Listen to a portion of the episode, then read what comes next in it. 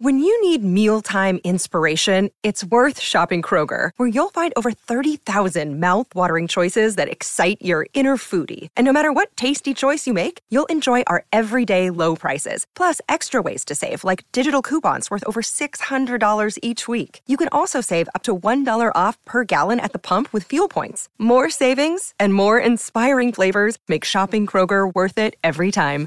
Kroger, fresh for everyone. Fuel restrictions apply. Another day is here, and you're ready for it. What to wear? Check. Breakfast, lunch, and dinner? Check. Planning for what's next and how to save for it? That's where Bank of America can help. For your financial to-dos, Bank of America has experts ready to help get you closer to your goals. Get started at one of our local financial centers or 24-7 in our mobile banking app. Find a location near you at bankofamerica.com slash talk to us. What would you like the power to do? Mobile banking requires downloading the app and is only available for select devices. Message and data rates may apply. Bank of America and a member FDIC. You're listening to the Hockey Podcast Network. New shows every day. Find us at thehockeypodcastnetwork.com or wherever you get your podcasts from.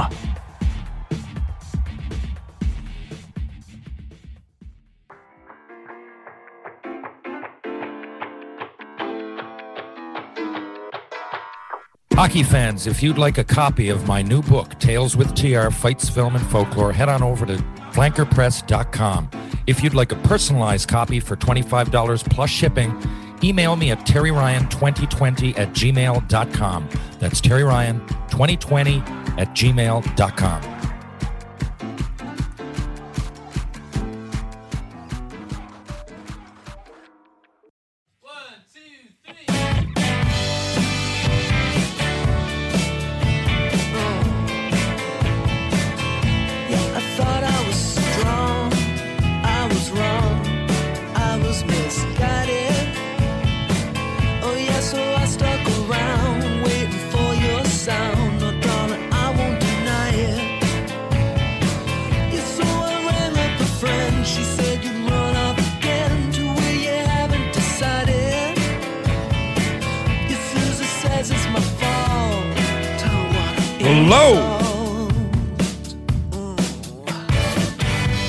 Ladies and gentlemen, boys and girls, Merry Christmas. Happy holidays. Happy Hanukkah. Happy New Year. Jingle bells. White Christmas, whatever you want, whatever, whatever you want to say. It's that time of year, the most wonderful time of the year. Look at that. I don't think so. It's a good time of year. I don't hate Christmas, but it's cold. Christmas was in July. It would be much more fun. There's enough going on in the summer, I guess. How the fuck is everybody doing? Um, it's good to be here. My guest this week, coming up in just a few days, is Blake Murphy, which I'm really excited about. Okay, Blake, in the sports media world, and of which I don't really consider myself a part of it. I mean, I guess I'm on the outside looking in, but I'm not on here every day uh, breaking down game and giving analysis, right? But Blake, first of all, Blake's from Newfoundland. His parents are anyway. where's, where's his father? I'll, I'll get into it. He's got roots here. And uh, I hear him on the fan. Okay. Comes on now a show. I'm reading uh, the fan drive time. I have heard him on there, but I hear him talking about the Jays. Uh, he's often guests on other shows. I heard him on uh, 32 Thoughts the other day with Elliotte Friedman and uh, Jeff Marek. Anyway, this guy has a real knowledge of sports. I mean, he's an expert, it seems to me, at all the four major North American sports and more. Real interesting fella. And uh, for many reasons, I'm looking forward to chatting with him. I, I, I must admit, I was listening to 32 Thoughts, and he came on there, and I always figured he was interesting. I asked him about a year ago But a lot of the media, you know, they they make for great guests, but I really feel bad asking them. Like Jeff Marek has agreed. I think he'd be a fucking unreal guest, and he's agreed to do it.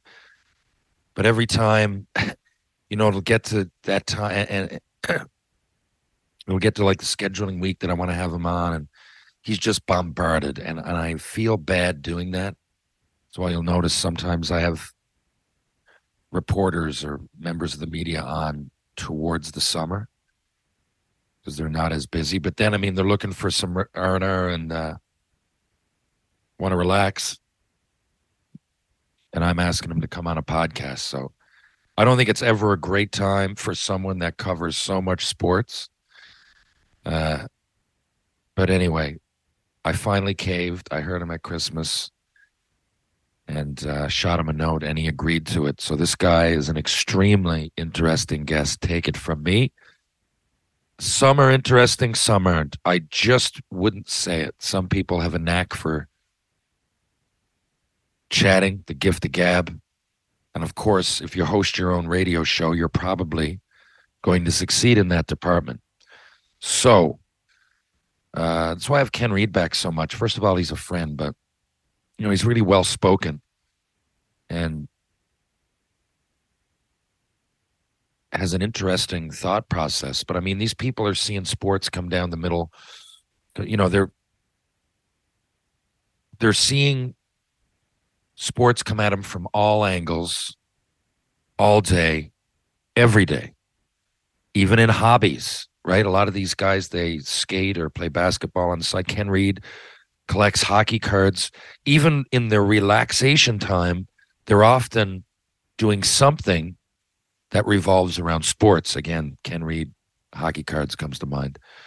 Or Ken Reed writing books. It's not like he's writing books about fucking TV shows in the late 1960s that influenced millennials or you know the history of film noir in France, right? He's writing books about hockey or sports. You know, so a lot of and by extension i will say this and after listening to it was a great great show actually i listened to you know all the channels try to take in what i can 32 thoughts gets dated because it's 32 thoughts about a you know the nhl generally generally generally when Marek and friedman do it. But after like a week they're aged and i i don't always have that so i i don't get to every one of those. I listen to overdrive a lot but i mean i work for Rishaug and and uh, strudwick on got your back podcast in edmonton. So I have to be kind of into well, I don't have to be, but I like to be in tune with the network that I work for, right? I'm doing some work for TSN, in other words, in Edmonton. And even though it's Edmonton, I like to take in what the other, you know, what their peers have to say. So whether it's Craig Button or Gene Principe or I don't know, O Dog or you know, Bryan Hayes, I try to listen to what I can but a lot of I got a lot of good friends at Sportsnet, and in the past I've done some work at Sportsnet. Um, so that's why I mean I, am a big Blake Murphy fan, so I can't wait to have him on. But uh, yeah, when it comes to Sportsnet, I uh, I love Thirty Two Thoughts. It's probably my favorite overall show on there that I can get in the podcast universe. But like I said, it gets dated, so I don't listen to everyone, especially if I'm backed up in, in, in on my own podcasts. That's the way it goes. Now, a few a few of you out there have asked me to do podcasts, so here it is. Here it is. I don't really say no. If someone's going to ask me, I, I feel privileged. It's an honor that you would consider me. Now, please, uh, how do I? But I can't get to them all right? So I do, as you know, anybody listen to this knows that I get up. I get up. I uh doesn't really matter when I do it, but it twice a week. Normally, like right now, I'm doing this at 7 a.m. on a Tuesday, Newfoundland. I skate at 12 every uh, 11 or 12 every week at the same time. So I try to get on this, uh, uh, you know, this particular one man show solo efforts that I do once a week. I usually do those Tuesday. And then on Thursday or Friday, I'll have a guest and I'll use the Wednesday, maybe in the hockey in the dressing room today, like I'll bring my notepad. And uh, when we're hanging around at the end of the skate, um, I'll, yeah, I'll, I'll, I'll probably make some notes and do some light research on uh, Blake and his more specifics about his life, where he went to school, all those things. Uh, and I'm looking forward to that. That that's my actually one of the questions this week is is to do with that. Oh no. Okay, this one comes. Uh, sorry, sorry. Um, simply, how do you plan your po- podcast? From Gregory in British Columbia. I don't know what I was just talking about, but I guess I'll. I was uh, going down that road. So, oh yeah, I was. I was talking about appearing on others. So I'll answer uh, both of those. Um, appearing on other podcasts. I appreciate the invite, guys, but I'm like, so I barely have time to do my own, right? So after my own, and that's two hours, I guess you could say three hours, I guess, on air a week. Then you do a little bit. I mean, for these, I just turn on and start going. But you know, for my guests, I like to have even the guests I know. I like to have a bit of research done. You know, I mean, it's respect more than anything. Now, some I can just turn it on and go, right? If I have, again, Ken Reed, that's an easy layup. Turan Sam with, there's no wonder they've come back. Uh, you know, even when I had Nasty Morasti, it was nice to do some research, but I, I could have kind of done that with none. Uh, and that's probably the case with a lot of my guests. Brad Lukowich, Jason McDonald, recent guests. Um, McIsaac. McIsaac, I had to do a little bit. I wasn't quite sure being an American, and I've never actually played on his team. Um, Luco and, and McDonald, I could have done those. A- anyway, point is, some are harder than others. That's not a great way to put it. Harder.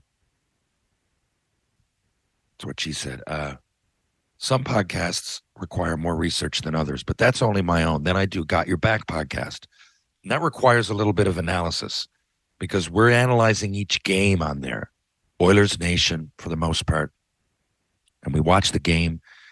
So you got to kind of keep up on, and then we comment on it. So you got to keep up on the prospects, contracts, you know, game to game. You can't really take much time off. So I don't do every single show with them after every single game, but I watch each game and make sure that I know what's going on.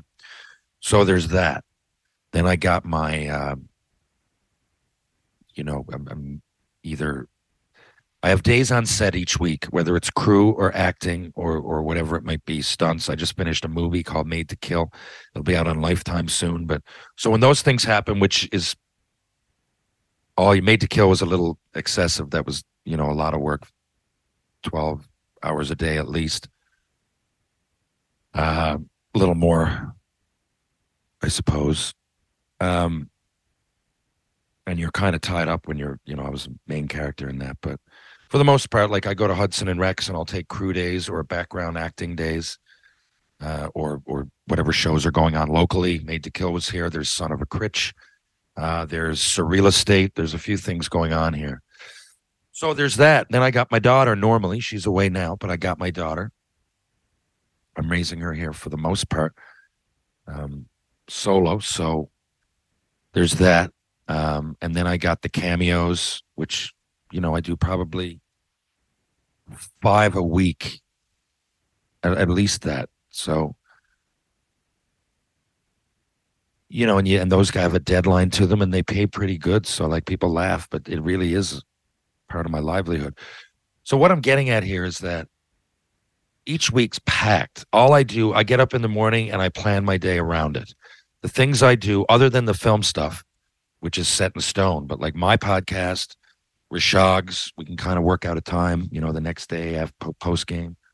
Um, with the things I'm writing, either the, the I am writing some short films, and I'm writing, helping a friend uh, to write a TV show. Without getting into those things, that takes some time.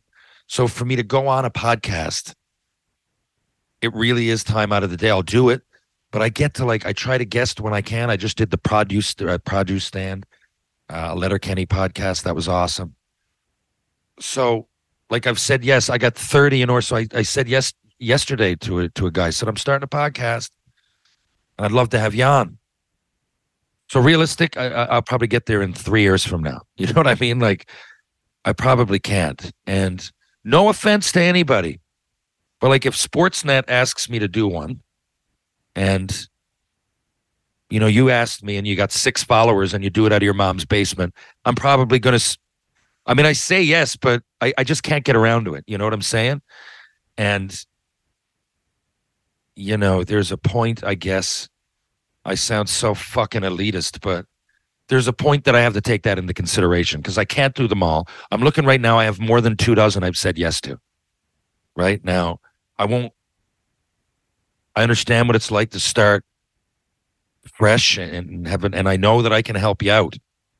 I know that's why you're asking me. That's fine. I don't mind that. But you're asking me, so I'll, you know, help the podcast out. Now, I was in that position, so I get it. But with limited time, right? I'm probably gonna, you know, I, I will make time to go on Jeff Marek's show. Right now, it might happen only one, once or twice a year. Uh, but if an opportunity like Tim and Sid, well, Tim and Friends now, Tim and Sid when I did it a few years ago, uh, something like that comes up. Yeah, I mean, I'm sorry, uh, but I'll probably make time to get to that somehow. Again, that's like I, I consider that part of my work because I'm promoting whatever I'm doing, and if hundreds of thousands of people are listening to it, as opposed to seven, then it just makes more sense. Now, if I have the time, 100%. Some local people around here that want that, you know, kill two birds with one stone often. So if you're from St. John's or you're from the area or you're even from Grand Falls or whatever, somewhere in Newfoundland, some small town, and you know, you're starting a podcast, that's the other thing. Like everybody can do it now. It's like YouTube, everybody's a star. Well, everybody can do their podcast, do a podcast. So, you know, there's I, I, I would think hundreds of thousands, millions of them out there. Um, so a lot of people, yeah, a lot of people ask, but yeah, that's great. Like maybe on a Friday, right? Like often I'll go, hey, I'm going downtown for a few beers after hockey. When I have a bite to eat, usually on Friday, not Saturday. Um, contrary to popular belief, I think people think I drink every day. I mean, every time I run into someone, let's have a beer, let's have a shot. I'm like, well, generally I drink once a week. That's the truth. Uh, Christmas is totally different. I'm going to get fucking bamboozled three times this week, but you know what I'm saying. But anyway, I will meet people on that. I've, often done that. Go down, have a eat at Green Sleeves or Merchant Tavern or whatever, have a few beers. Someone will bring a little mic, interview me. Boom. I've done your pod. I've killed three birds with one stone. That's great. Um, but anyway, some people get back to me and they're upset. Come on, Terry, you said you'd do it. I know I did. You know, there's two dozen in front of you, and I'm trying to get to all of them. I have my own podcast. I guest on others. And again, you've got seven followers. Um, it's just priorities, but I, I I I do usually get to them. I'm not kidding when I say it takes. It often takes years. Won't name these people, but you know, I've got two dozen to do, and there's at least six on this list that I said yes to almost two years ago. Anyway, I uh, so I do appreciate the interest and everything, guys. I just can't get to all of them, and I got to remind people, I guess. Uh, how do I plan my podcast? Uh, to get back to the original question, um, yeah, I, I have all so I have all kinds of people that get a hold of me and either have an idea for a guest or they want to be a guest. I suppose the timing has to be right. And I generally know, like right now, I have five. I have likely the next five weeks right here looking at me. I got my phone out. I'll make a note to myself. Guests, you know, just make a folder. And uh timing, right? Uh, some some of them might have a book coming out. I said Matthew Barnaby. Matthew Barnaby was going to be on last week. Now he's going to come on this week. Or sorry, he was going to come on this week, but I want to finish his book, and I gave it away in the room, and there's none here. There's none on the island. They're sold out. So as soon as I finish that, because you know his book just came out and it's kicking ass, I'll have him on. Or, um, there's there's often reasons someone's promoting something or sometimes I just like to have a chat, right? Which has been the case three of the last four guests. Um, how do I plan it? I, I'm guessing like how do I do the whole thing? So whatever my guest is, I flip open the paper and I do the intro first. You know how I do the intro? There's a paragraph, and then there's a few things about the guest that rhyme maybe or alliteration, and then a few rhymes. You know, I I try to do a lighter kind of an intro that does detail a little bit about the guest, right? So that's first. Then I write out some obvious questions.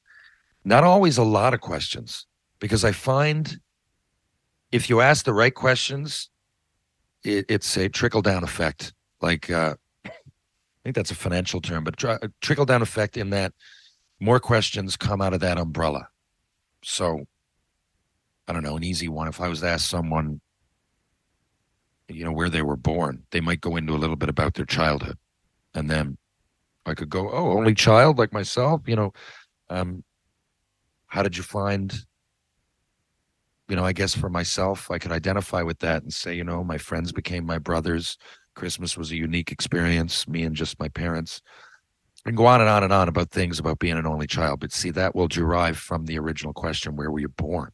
So often it's something easy. If it's something, if someone's accomplished a lot, you know, I don't know, they've won a Stanley Cup, like Luco.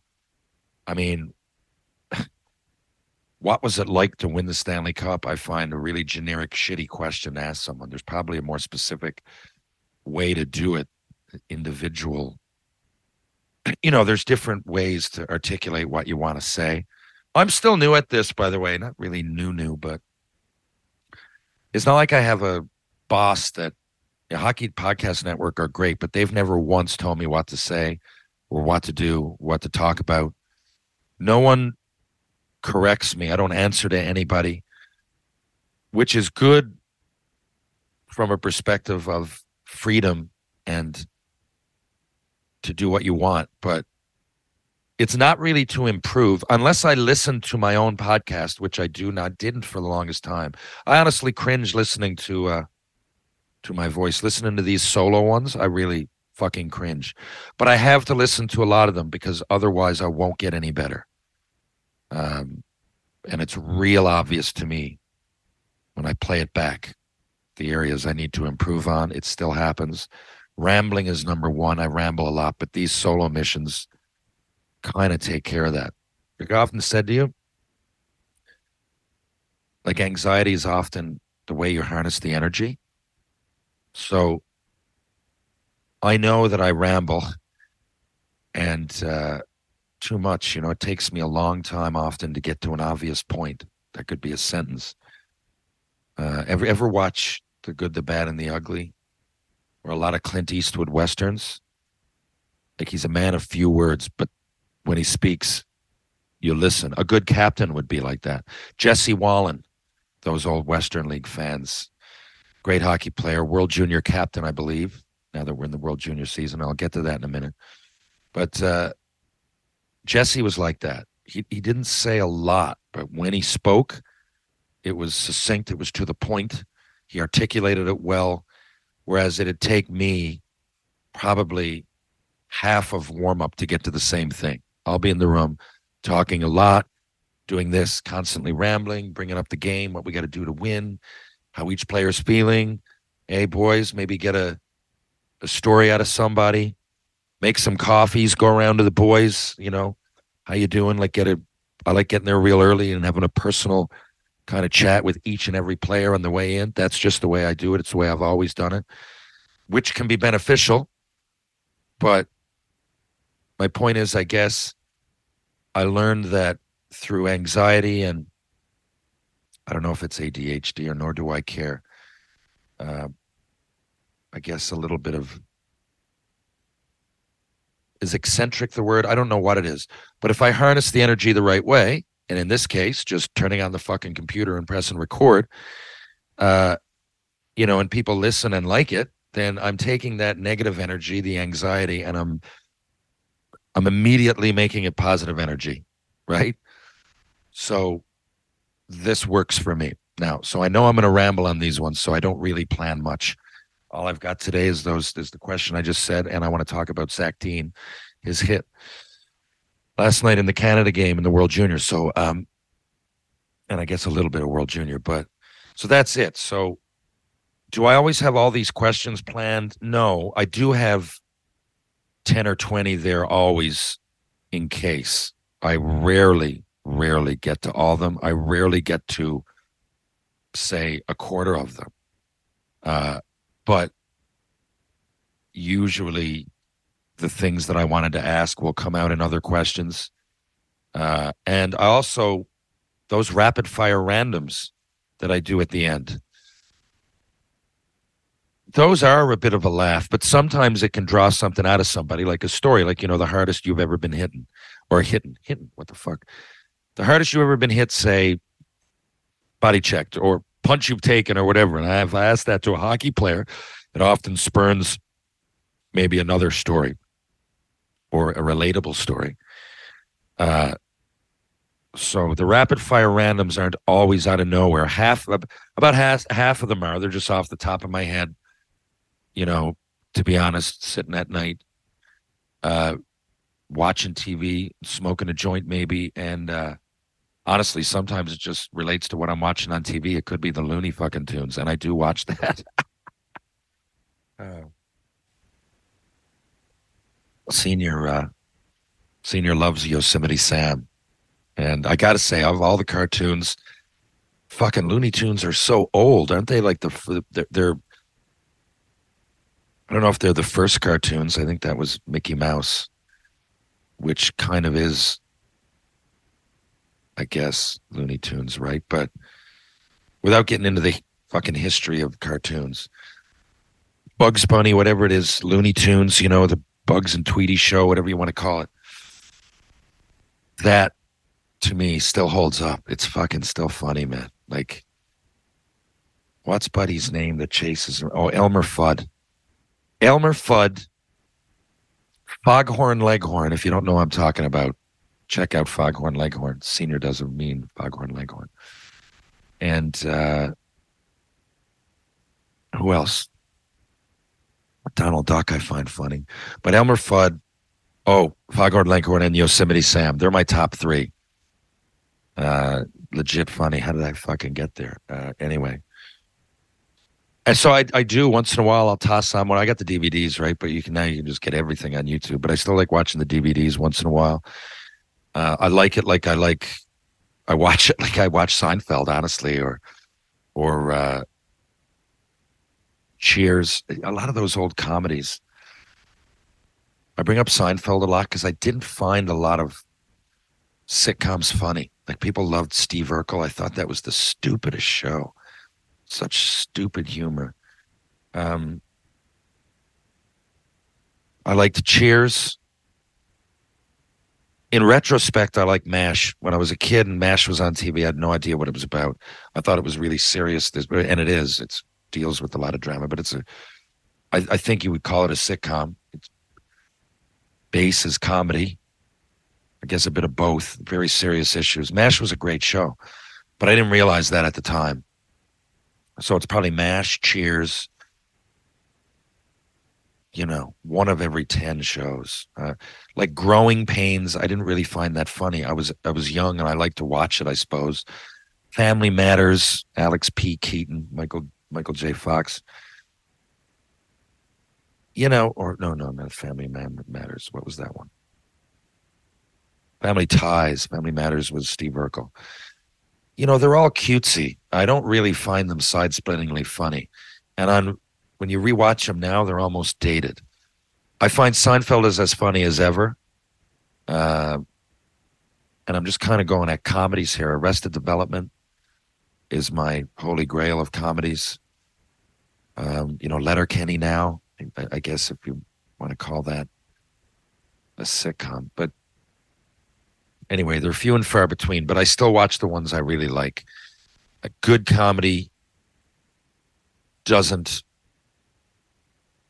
doesn't always or it ages well. Okay, that's the word I think. You, you know, you still watch even even stand up, man. George Carlin and, and Richard Pryor. If you don't know what I'm talking about, check those guys out, man. They're still fucking funny, and and their comments on society are still relevant. Uh, it's why I like Bill Burr and Chris Rock. I find what they say is funny, but it's also a lot of it comes from a place of observation, right? Rather than what's the deal with airline peanuts, you know? And that can be funny because I find Jerry Seinfeld really funny as a stand up comedian. Like everything he does is an eight out of 10. But when Bill Burr or Chris Rock are rolling, lots more, but they're my two favorites of today. There's lots just right under right under them, but they're the Mount Rushmore to me right now of, of what we watch. And of all time, it would probably be for me George Carlin. Definitely is George Carlin. Uh, Richard Pryor would be up there. I know I'm forgetting somebody fucking massive that I like, but uh, yeah, there you go. But they're four anyway. If I if I only watched Carlin, Pryor, Bill Burr, and Chris Rock, I would be content. Um, Seinfeld is my favorite comedian that stays away from any cursing or swearing or whatsoever. I mean, he's pretty much a clean comedian. You're talking Canadian, I got to add Jerry D, not just because I worked for him, but and did comedy with him. I mean, I opened for Jerry at multiple places across Canada. That was wild. But when I saw Jerry live, what, I can understand why he packs four and 5,000 people in, you know, to these stadiums across Canada. Um, and, and, I think he does some United States stuff too. But anyway, Jerry D, if you haven't heard of him, he's got a great stand up uh, act. And Jesus, I forgot um, to mention a couple here. So I just pressed pause and I said, I got to, yeah. I mean, I like Dave Chappelle. I didn't think what he did on Saturday Night Live was too bad at all. I mean, he made a couple of comments that were cringy, but I don't know. I found it funny. And I, you know, people are quick to to jump down the throats of comedians. It's fucking comedy. I, I would think anything goes. That's why I like those roasts. Ever watch those Comedy Central roasts. I mean, fuck, but that's the way it is. Everything, anything goes. It's comedy. It's hit or miss. Like they, they're not up there trying to give their. I mean, sometimes it's observational, like I just said, but still, it's opinion, and you, you know, don't go see it. That's the thing. I, I could see if it was the government put in mandatory, fucking podcasts that you had to listen to. That's a little bit authoritarian, but it's not. You can just tap in and tap out to these things. So who gives a fuck what people have to say? If you don't like it, don't listen. But don't cancel them. Like for fuck's sakes. Oh, Louis C.K. Now there's a fucking name because got in a bit of trouble. I think for exposing himself or whatever. But again, I, I hope he didn't cause too much. What's the word? I, I don't even know his. I, I don't think his situation is as quite. It came out during the Me Too.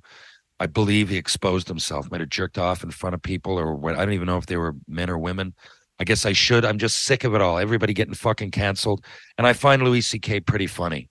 And he's touring now, so I guess some people must have forgiven him. I don't know. Is he going around jacking off in people's faces? I don't think. I don't want to seem insensitive, but I, I find him funny, and you know that's it. Um, Robin Williams, I found funny. He's right there in that upper. Uh, like he, he's right there. I don't think he's on the Mount Everest though. I liked Rodney Dangerfield. Fuck, he was funny in his own. Those were just one-liners, but uh, Wanda Sykes, actually, She's pretty good, I gotta say. Uh, I'm reading down the list. I'm sure there's more. I'm sure there's more, right? The the great Andy Kaufman. I didn't find him that funny, but a lot of people did. Jim Carrey, of course, great actor, but uh, you know, a lot of people forget he's he's decent at stand up.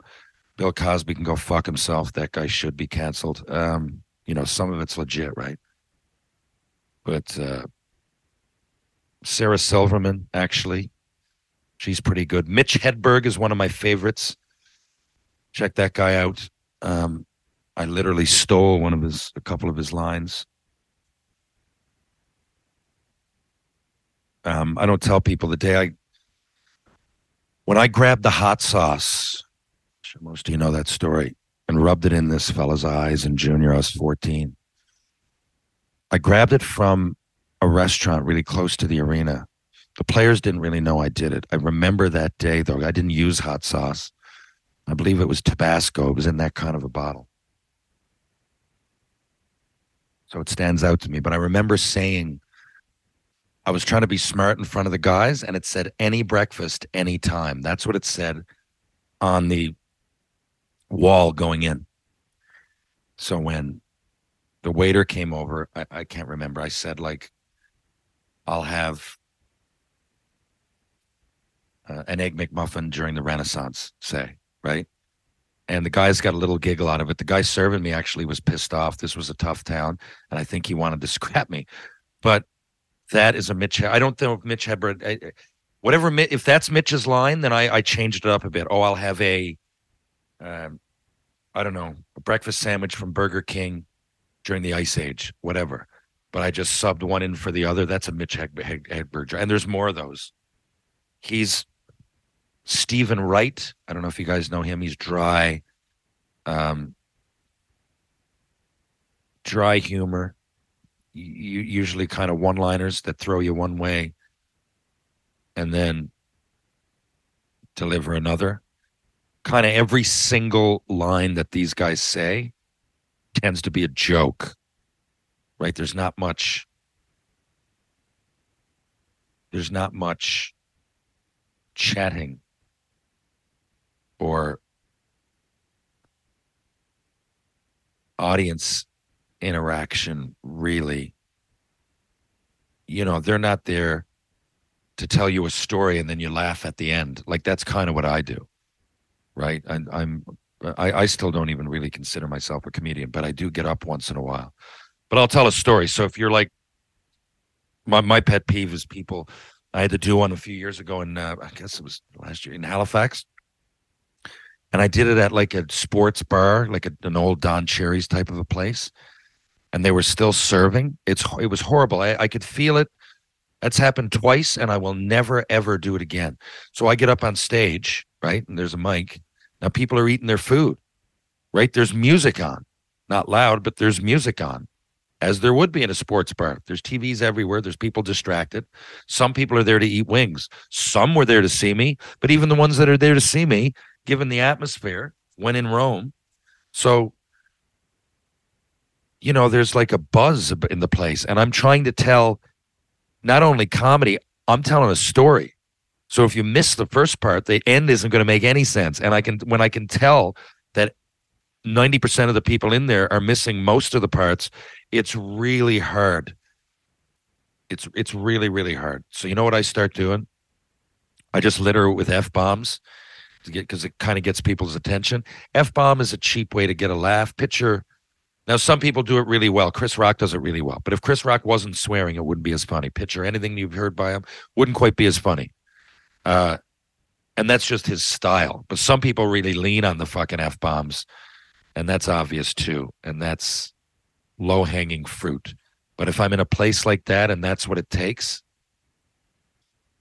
I'll do it. Uh, contrary to popular belief, most of the stories that I'm telling, I'll tell it on here with uh, with cursing and swearing added. But a lot of the, you know, if I'm in a place like that, you know, um, or I'm giving a speech often, like you know, to a junior team or something. It's not always little littered with f bombs, and sometimes it's not comedy and it's not a a story. I, I, I I'm there to talk about. Well, it is a story. Maybe kids' futures or something. So when I'm on, I I, I don't put myself in these categories of, of comedians. Oh God, of course not in that category. I mean, these are the best comedians ever that I'm talking about. I mean, I don't put myself in, in a. I, I consider myself a public speaker periodically. Just got, for example, just got back from Rapid City, South Dakota. Well, that was a month ago, but still, uh, going to Idaho soon. Yeah, I'm sure comedy will come out of it at some point, right? Interacting, but I'm just going to go there and talk about a few hockey stories. Usually, people want to hear a story or two out of the book. I've got. Uh, I don't know if I'll ever get to a third book, given the. There's a lot of reasons why, but I definitely have half of it written, and those are anecdotal stories that people like to hear. People ask me uh, if, if I'm writing another book. I guess kind of, but I'm always writing stories. Hockey fans, light the lamp this winter with DraftKings Sportsbook, an official sports betting partner of the NHL. New customers can bet just $5 pregame money line on any NHL team to win their game and get $150 in free bets if they do. If that wasn't enough excitement, you can turn small bets into bigger payouts with same game parlays. Combine multiple bets like which team will win, how many goals will be scored, and more for your shot at an even bigger payout. Download the DraftKings Sportsbook app now. Use promo code THPN, bet $5 on any NHL team to win their game, and get $150 in free bets if they do. Only at DraftKings Sportsbook with code THPN.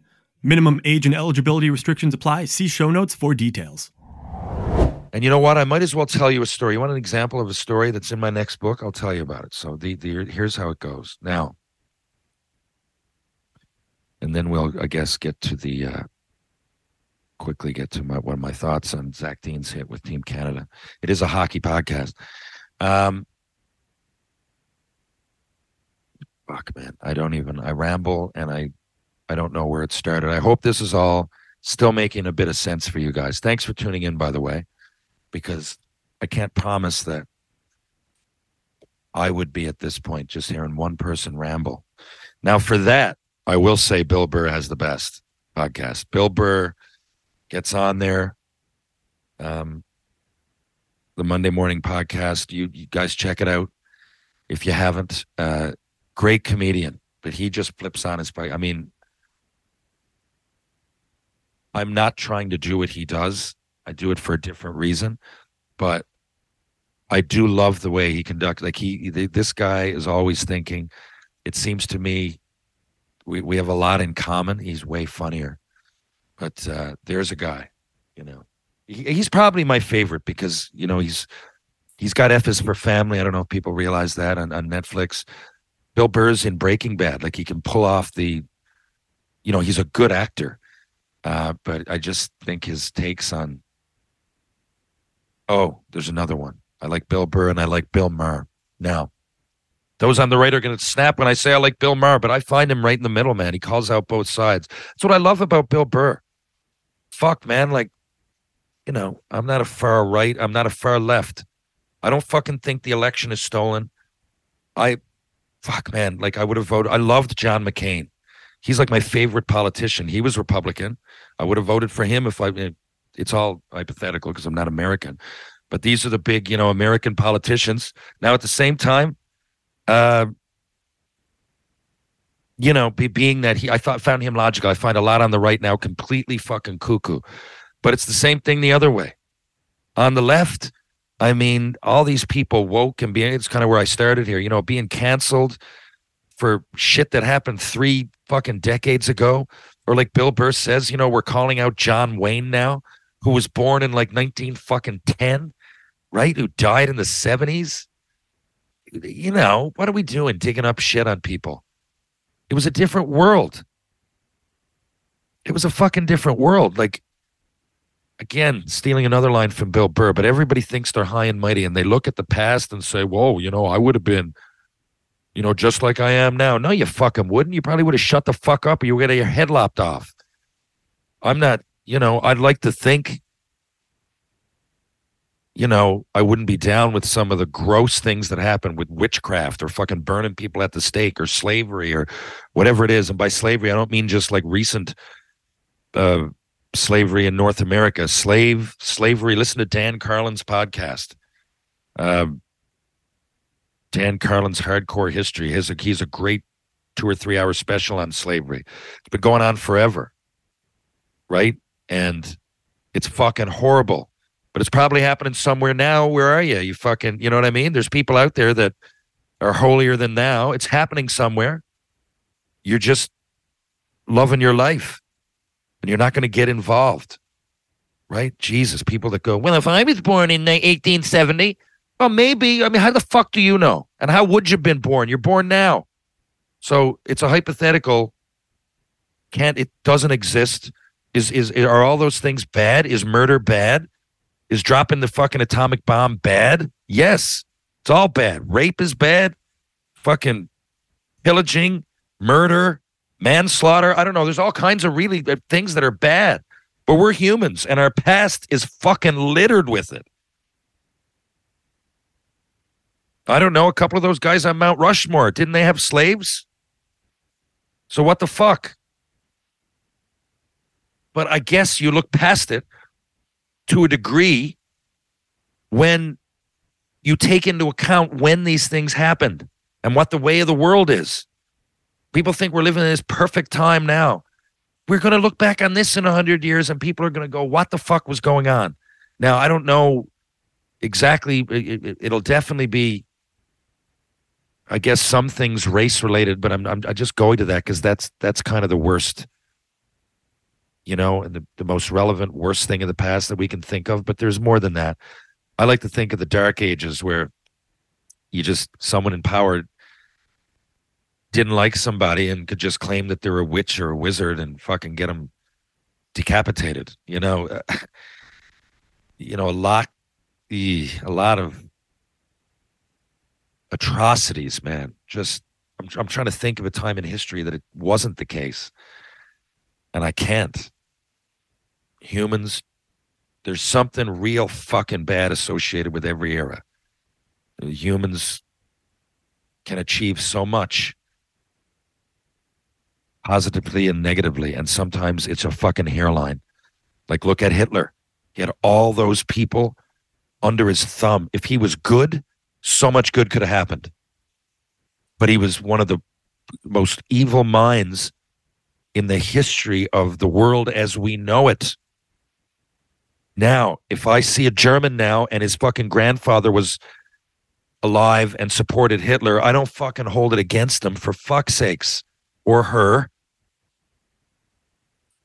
It fires me up. I'm talking about it. Anyway, point is, I guess, I think the far right is nuts and I think the far left is fucking nuts. And I do think a lot of people are like myself that fall somewhere in the middle and just want to hear people of both sides or, or, or you know, you just want to hear the straight shit. And I do find that Bill Maher, of course, he would probably label himself as a Democrat, but his show is great because he has both sides on. They have awesome chats, chats, conversations. That's the only way the ball can move forward. And there's a lot of conversations that aren't happening right now. If they were, I respect politicians. I never considered myself, and I still don't, like to just blindly follow a party. That would be stupid. No, to just blindly follow. And for every, I don't know, MAGA fan out there that's misinformed, but there are people on the right that probably have a good overseas, you know, foreign affairs, economy. Those are things that they tend to stand for. And you don't even hear about that because all the nut jobs. Same thing on the left. There are things, I mean, I if there's one thing Donald Trump did do, I mean, I think he did a lot for infrastructure, but you don't even hear about that because you're going to hear about, you know, something fucking crazy that is clickbait. And the same shit on the left. I don't give a fuck who Hunter Biden is. That doesn't really even matter. Right? But that's all you'll hear his laptop, his laptop. Boys, what's going on with the fucking, you know, how are we doing on foreign affairs here? Or I'm kind of getting boring, but you you, you know what I'm getting at. So I like people that are observational, that can just tell it like it is, that are honest. And uh, you don't usually find that in politics lately. Sadly, sadly, you're finding it on the Comedy Channel. anyway. Uh, anyway, here's the story. Okay, so here, for example, this probably will be in my next book. Um, those of you, if you're in Canada, if I say Jim Cuddy, I'm, I'm guessing you know who I'm talking about. Okay, so he's one of the founders. Excuse me one sec.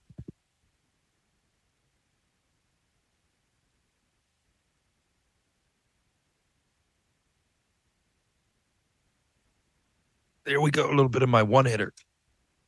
Um, so Jim Cuddy is, and if you don't, if you're listening to this and you don't know who Blue Rodeo is or who they are, um, do yourselves a favor. What's my favorite Blue Rodeo song? Uh, Till I Am Myself Again. I love that. Rose colored glasses. Um,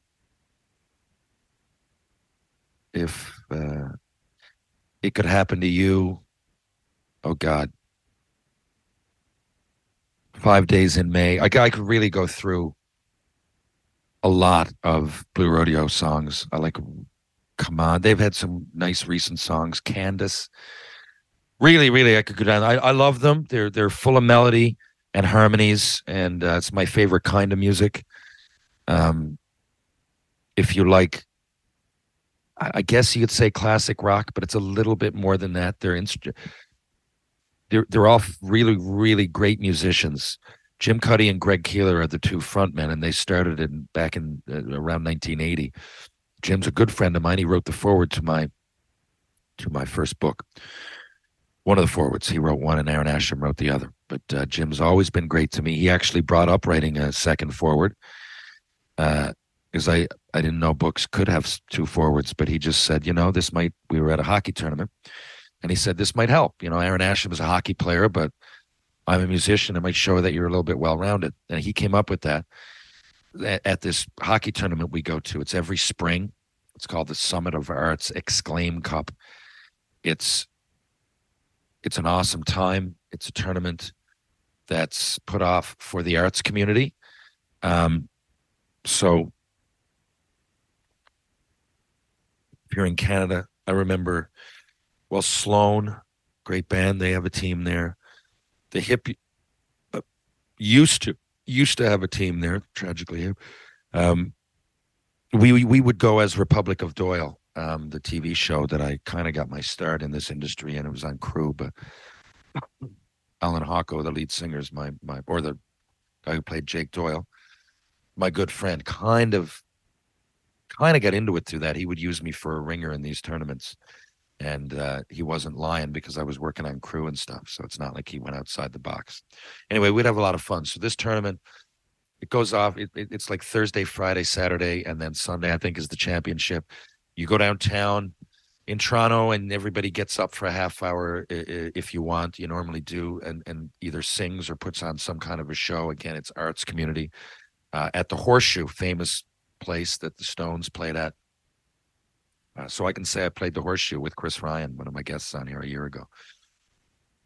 We called ourselves the Divine Ryans, and I can't play, but I can sing. So uh, Chris did a few of his own songs. Um, and congrats, by the way, to Chris. He's an awesome new CD out. We'll have him on soon. That really climbed the charts. I think it was like up on the country charts in Canada. Anyway, and he knows what songs are in my wheelhouse. So we went up and we did a half hour. That was a lot of fun. So I always stay. You usually stay for a day or two. So on one of the days I stayed, Jim invited me downtown to watch his wife Rena. She was in a two-person play, and it was about Chekhov's um, letters. So Chekhov. So Anton Chekhov. Okay, so he lived in the late 1800s, like around the time of the Industrial Revolution. He was Russian. He wrote plays. He wrote everything, I believe. But as I understand it, he was a playwright more than anything. And during his life, I mean, he was real famous. More famous as time passes. Some of his works I'm not really that familiar with, but I know he's real respected. I could have gone that route. I remember in uh, when I did English in school, and I chose Shakespeare. I had a few courses left, and I could have gone. There was one on Chekhov in particular. Anyway, but I know who he is. So this play, now Chekhov, while he lived, had this mistress. Okay, and it was a very passionate love. Um, he wasn't very open about it, but he was to some to some people. And when he passed away, they found a bunch of letters to this mistress. So in this play, again, wasn't a Chekhov play. It was about Chekhov and his mistress. And each, you know, it, it, it, the, the actor playing Chekhov would, you know, write. It, it was a lot of meta going on, but he, he he would read some of his works, you know, to her, and then so a lot of Chekhov's actual writing that he didn't intend because they were written to his mistress were in this play. It was genius, right? And Rena played the mistress, and uh, so I didn't really know all the context because it would take you to like parts of Chekhov's life that were probably more or well noted, and I didn't really know what those were. I just knew he was a famous playwright. But anyway, so this was in a bar on Queen Street, I believe, in Toronto. So it was. I, I thought we were going to some auditorium, but it was it was a bar, and it was long, kind of. It was a long corridor type of a bar. So I like think like a yeah, like a long corridor, you know, like a, a subway car kind of shape more than a big auditorium. So they had seats, three rows of seats. I don't know. I'm going maybe th- 30 might be much. You always assume there's more, but it was like that, right? Three rows, I don't know, 15 to 30 seats in each, each row. And then at the very end, there was an exit, whatever. So Jim and I went in. And he invited me to this. And I, I mean, I met Rena, his wife, but I wasn't chummy with her. Um, this is probably 2014 maybe 2015, around then. I, I could be off by a year, but it's around then. And so it was a real privilege. And again, Jim is a great guy. I uh, the first few times we hung out, I was in awe, but Jim plays hockey with us. You know, he, he shows up in Newfoundland. We get a stall for him here in one of the rinks. Uh, Jim is now, yeah, I mean, he's like a locker room kind of buddy. I, I, don't think of him like that, but I still really respect him and look up to him and won't want to piss him off in public. So, anyway, we walked in, and where we were sitting was in the middle of the second row. So, we, you know, if I wanted to get up and leave, I would have had to walk over people. So, I went over and made sure. I made sure that I took a whiz. I also made sure I had, I think, a glass of wine, but I really, because I already had a decent buzz on going in there. We came from dinner.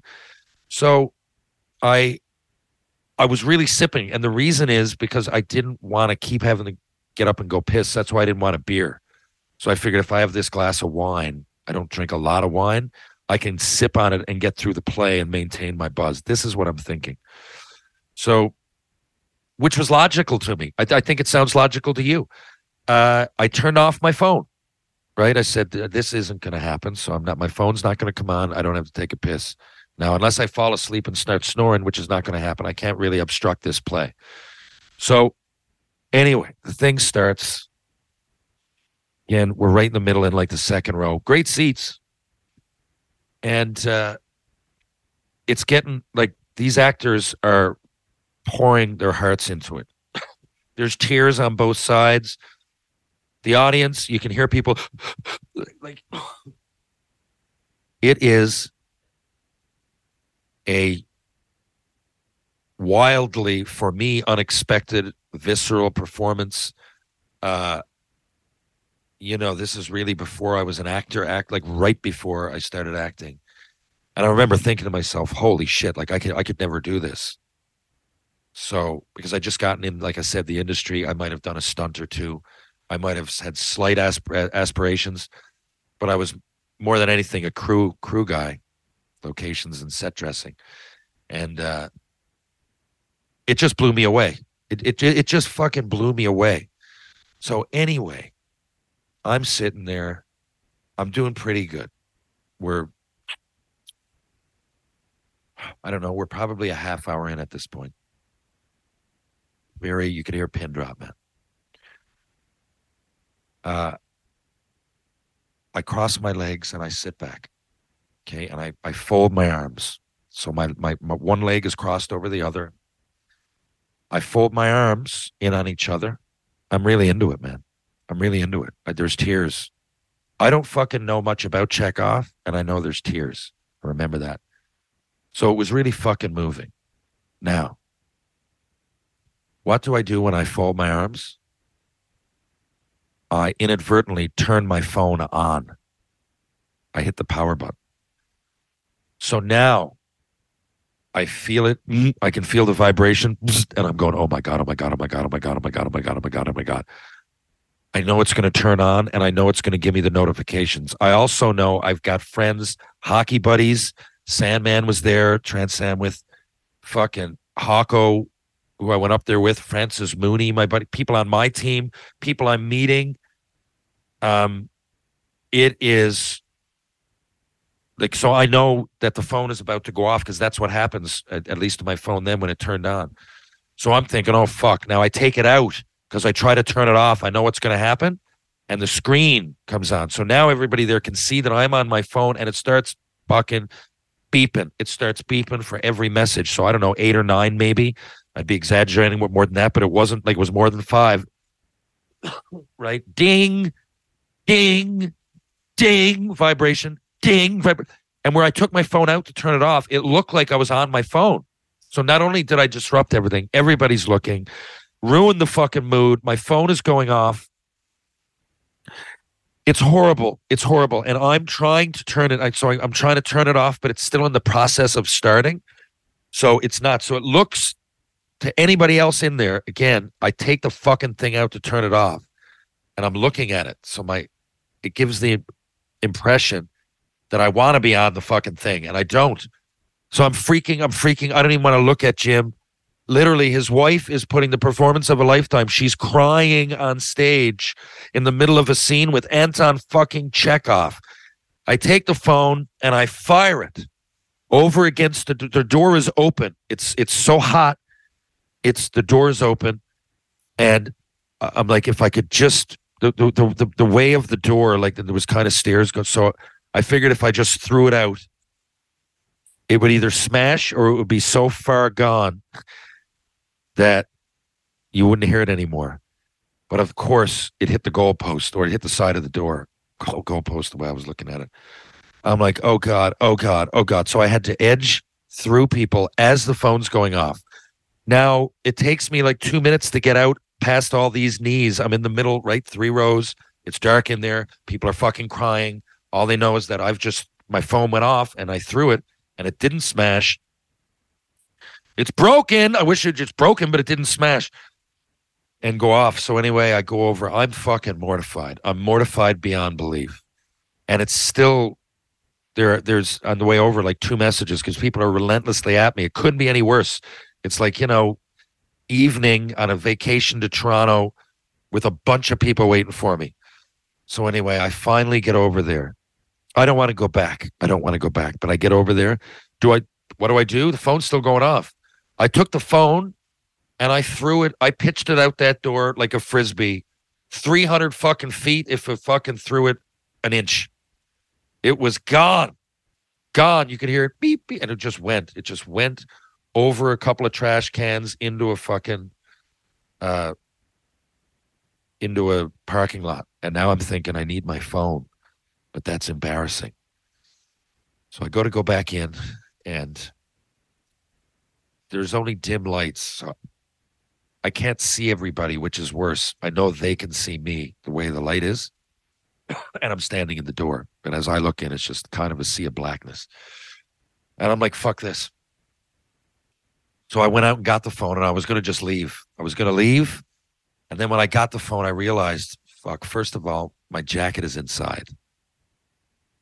And second, Jim's my friend. I can't do this. As bad as it is, I have to go face up. Like I gotta I gotta go and deal with this. I have to confront it head on. I, I, I, I pushing it, the, kicking the can down the road, and never addressing this is only going to be worse for my anxiety and everything else. So I went back.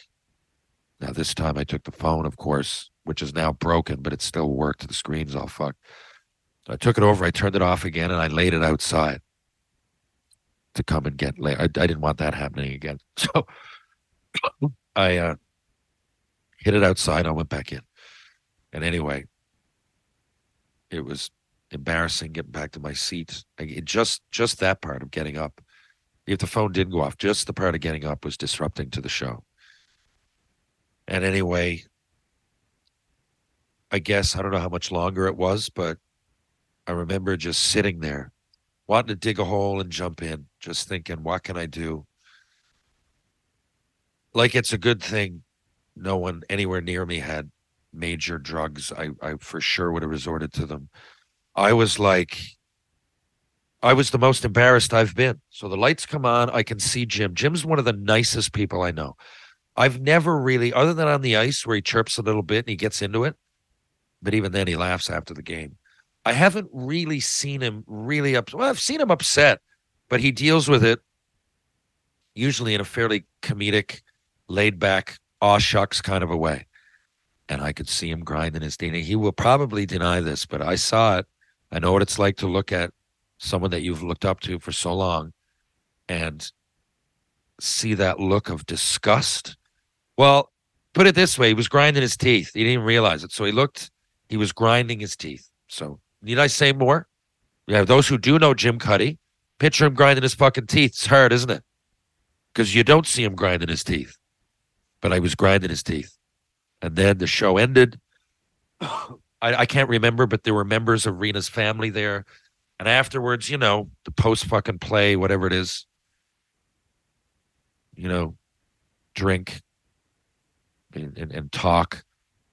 And I was hoping people would laugh or or or address it and say, "Oh, don't worry about it." But they acted like it didn't happen, and everybody knew that it did happen. I know it happened. They know it happened. It was obvious it happened. It was crazy.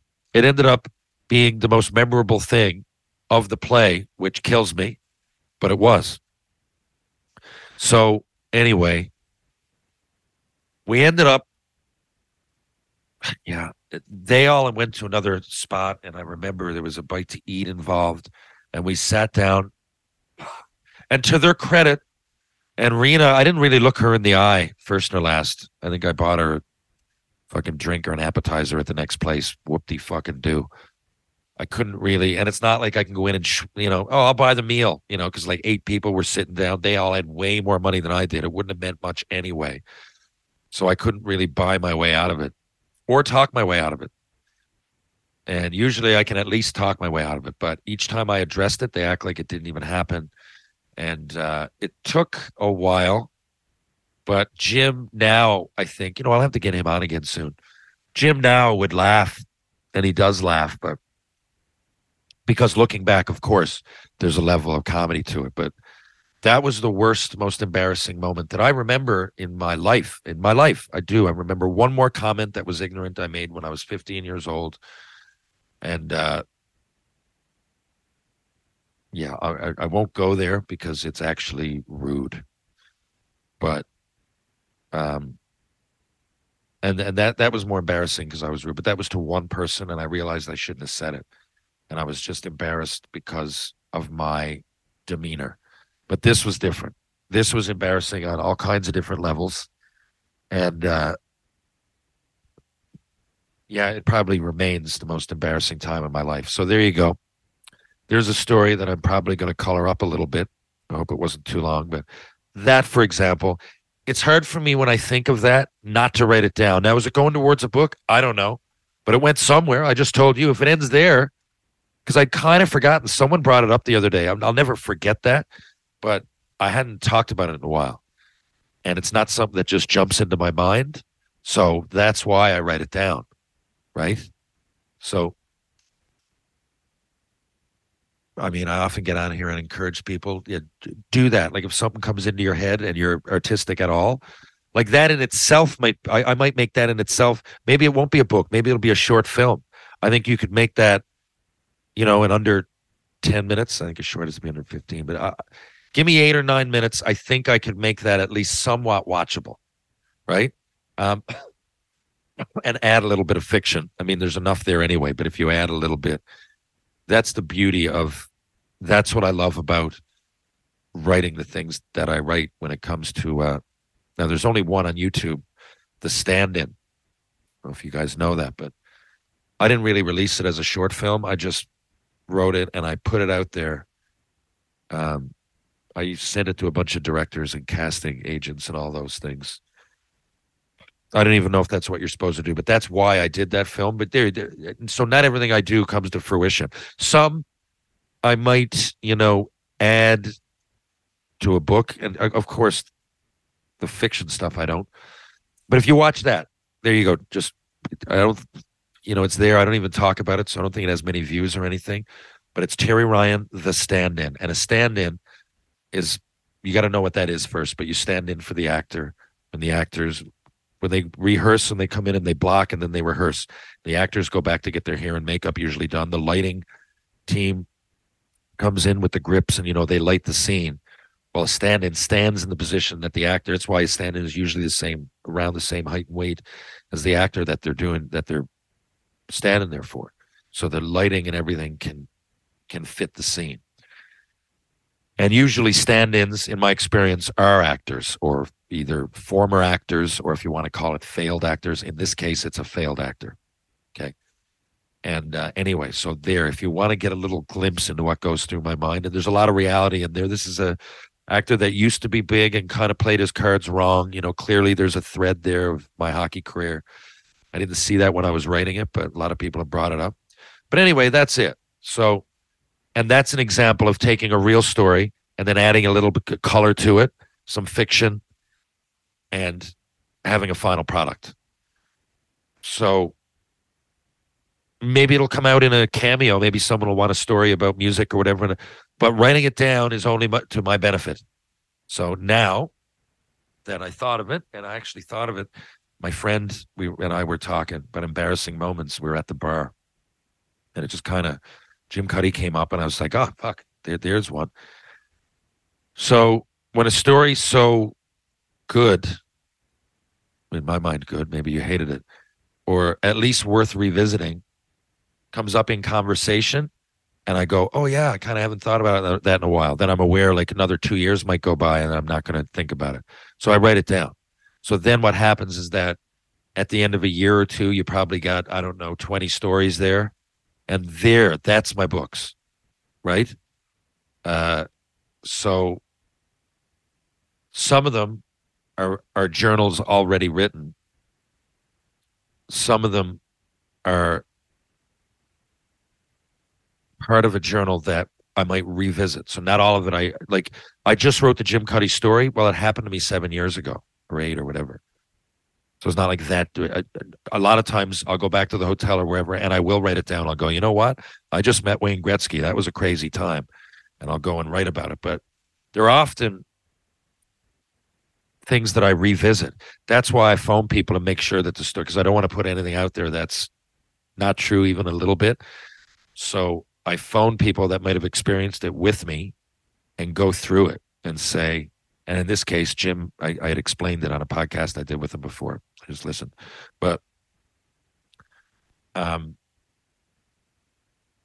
I don't know how I got there either, but I guess it kind of comes back. How, how do you plan your podcast? How do you write? The first question. So there, that's a, a little bit of both. Anyway, there you go. That that's how I come upon. That's how I do what I do. Uh, we've been going on and on, and I ramble. But uh, Zach Dean, yeah. So Zach Dean, Team Canada played last night. Kid from Newfoundland, kid from Mount Pearl. Who wears who's wearing number fourteen? And where's number fourteen? I like that. So there's only so much, many of us from Mount Pearl. This guy's from Mount Pearl, and he went in the first round of the NHL draft. Zach Dean. His parents are from out around Central, but uh, he's from in here. He's uh, so we have that in common. He wears number 14, plays for Team Canada. Shoots left, is a forward. There's lots of things that we have in common. So I really hope he has a great tournament. Now he scored a goal. And uh, and then in the exhibition, you know, the pre-tournament, they've been flying. But they played Czech yesterday, and he took a hit, and he, and he hit a guy, and it ultimately cost them the game. I think they scored Czech Czechia scored two or three power play goals while he was in the box serving a five minute major. My thoughts is that no, I don't think it was a penalty. If it was, if you're going to give him two minutes, I don't know where the five minute came from. I don't. To me, Zach did a great job. The guy and he waited for the player to square up. A lot of people go in there and they finish the hit like kind of from the side, which ends up being from behind.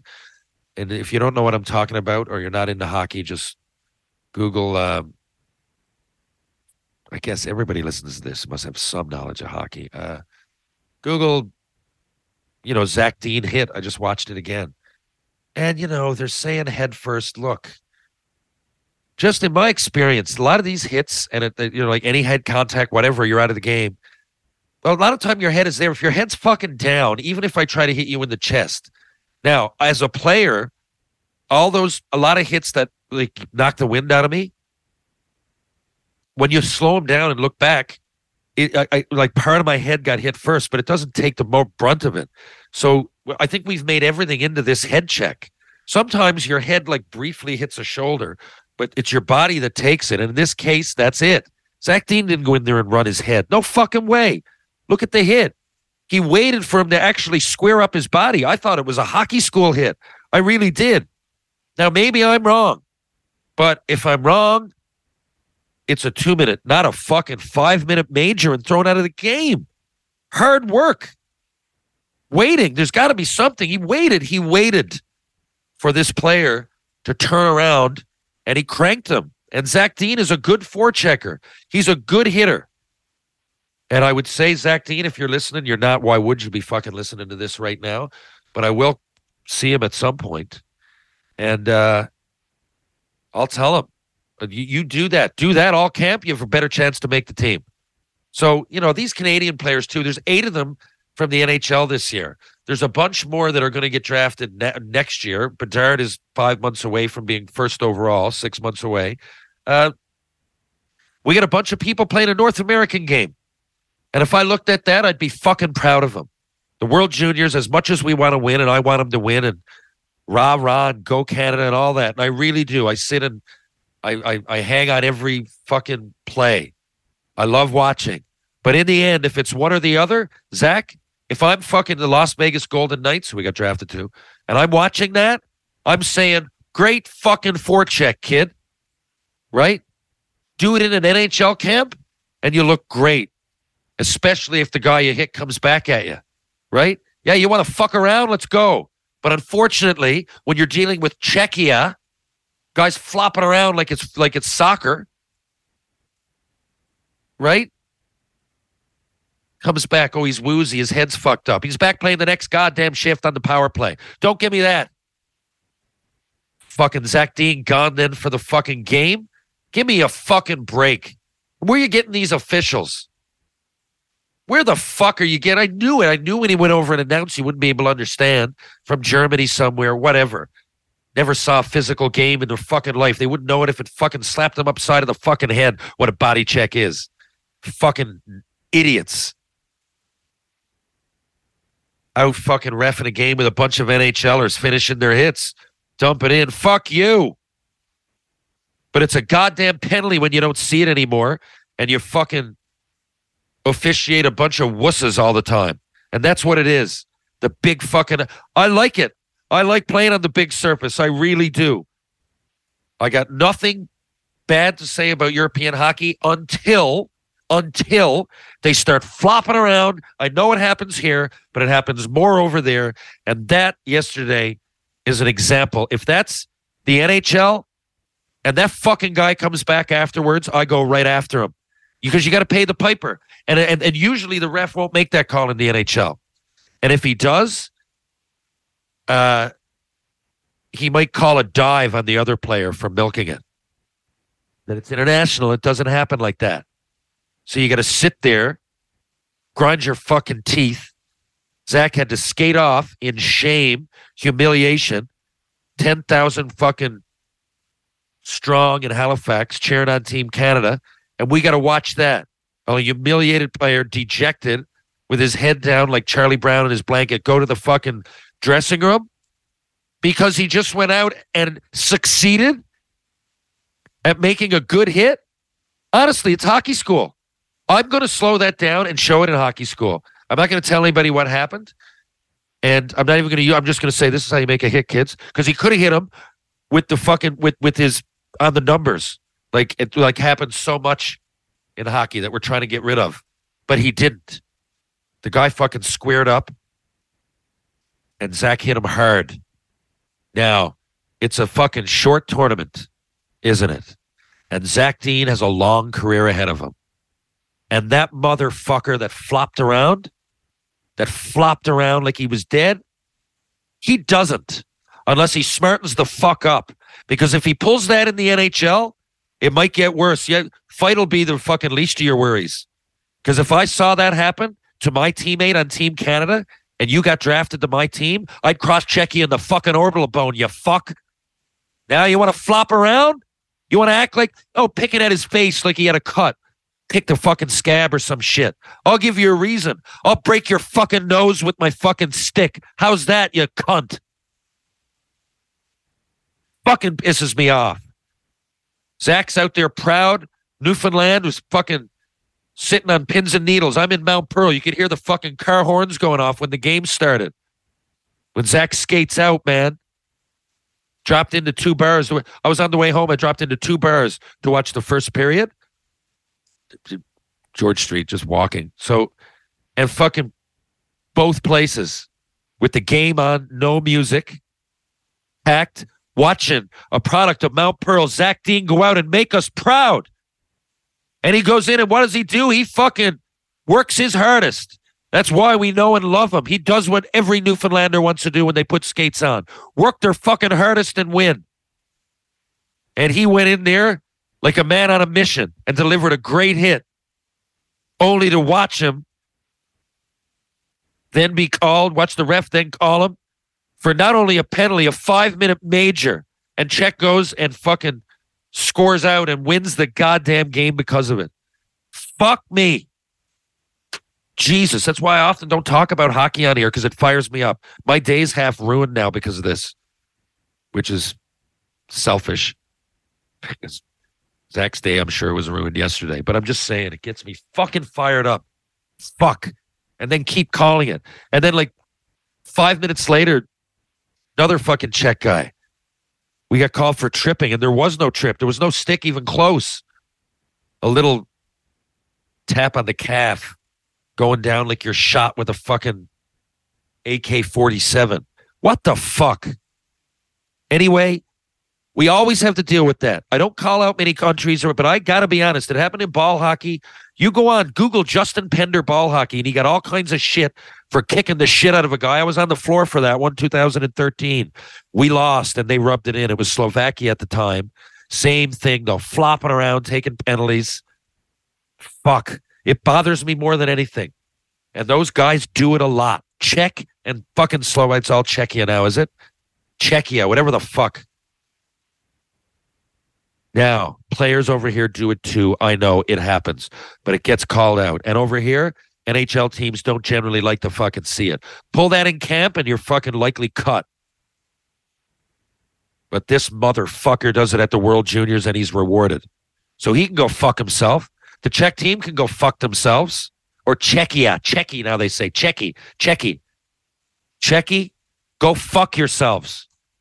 Really. That's bullshit. I find it as unsportsmanlike as spitting in somebody's face.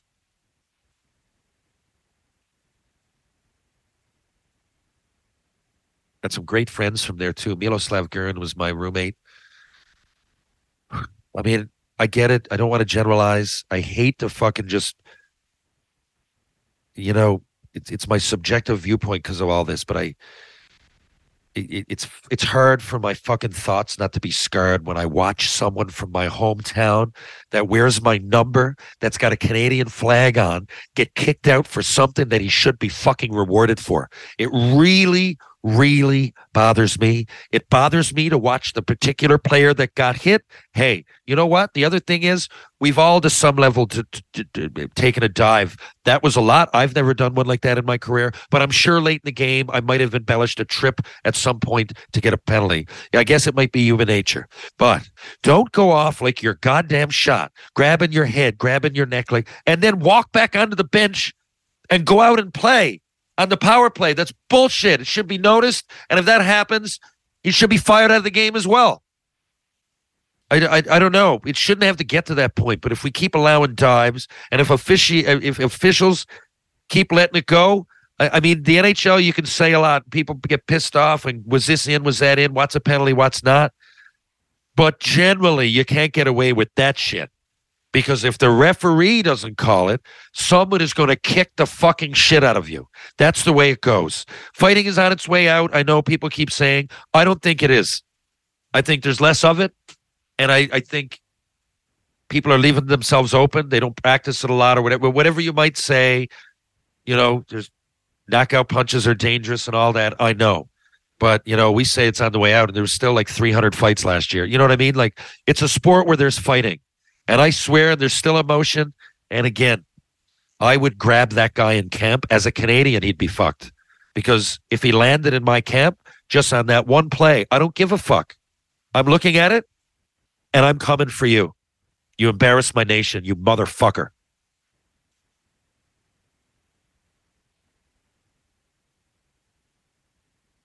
If you're in St. John's and you need New tires. You need car service. Check out Mr. Lube. Locations on Torbay Road and Kenmount Road. Live, laugh, lube. If you want to make a life change, you want to work out like I am, and you want to dedicate yourself to positivity, strength, balance, body, mind, check out Power Conditioning on Rope Walk Lane. Ryan Power. Uh, power Conditioning on Instagram. And I believe, no, I'm not sure what the website is, but just check that out. Pitbull Pain Relief pitbullpainrelief.com. Those pain sticks, I swear by them. They really help me.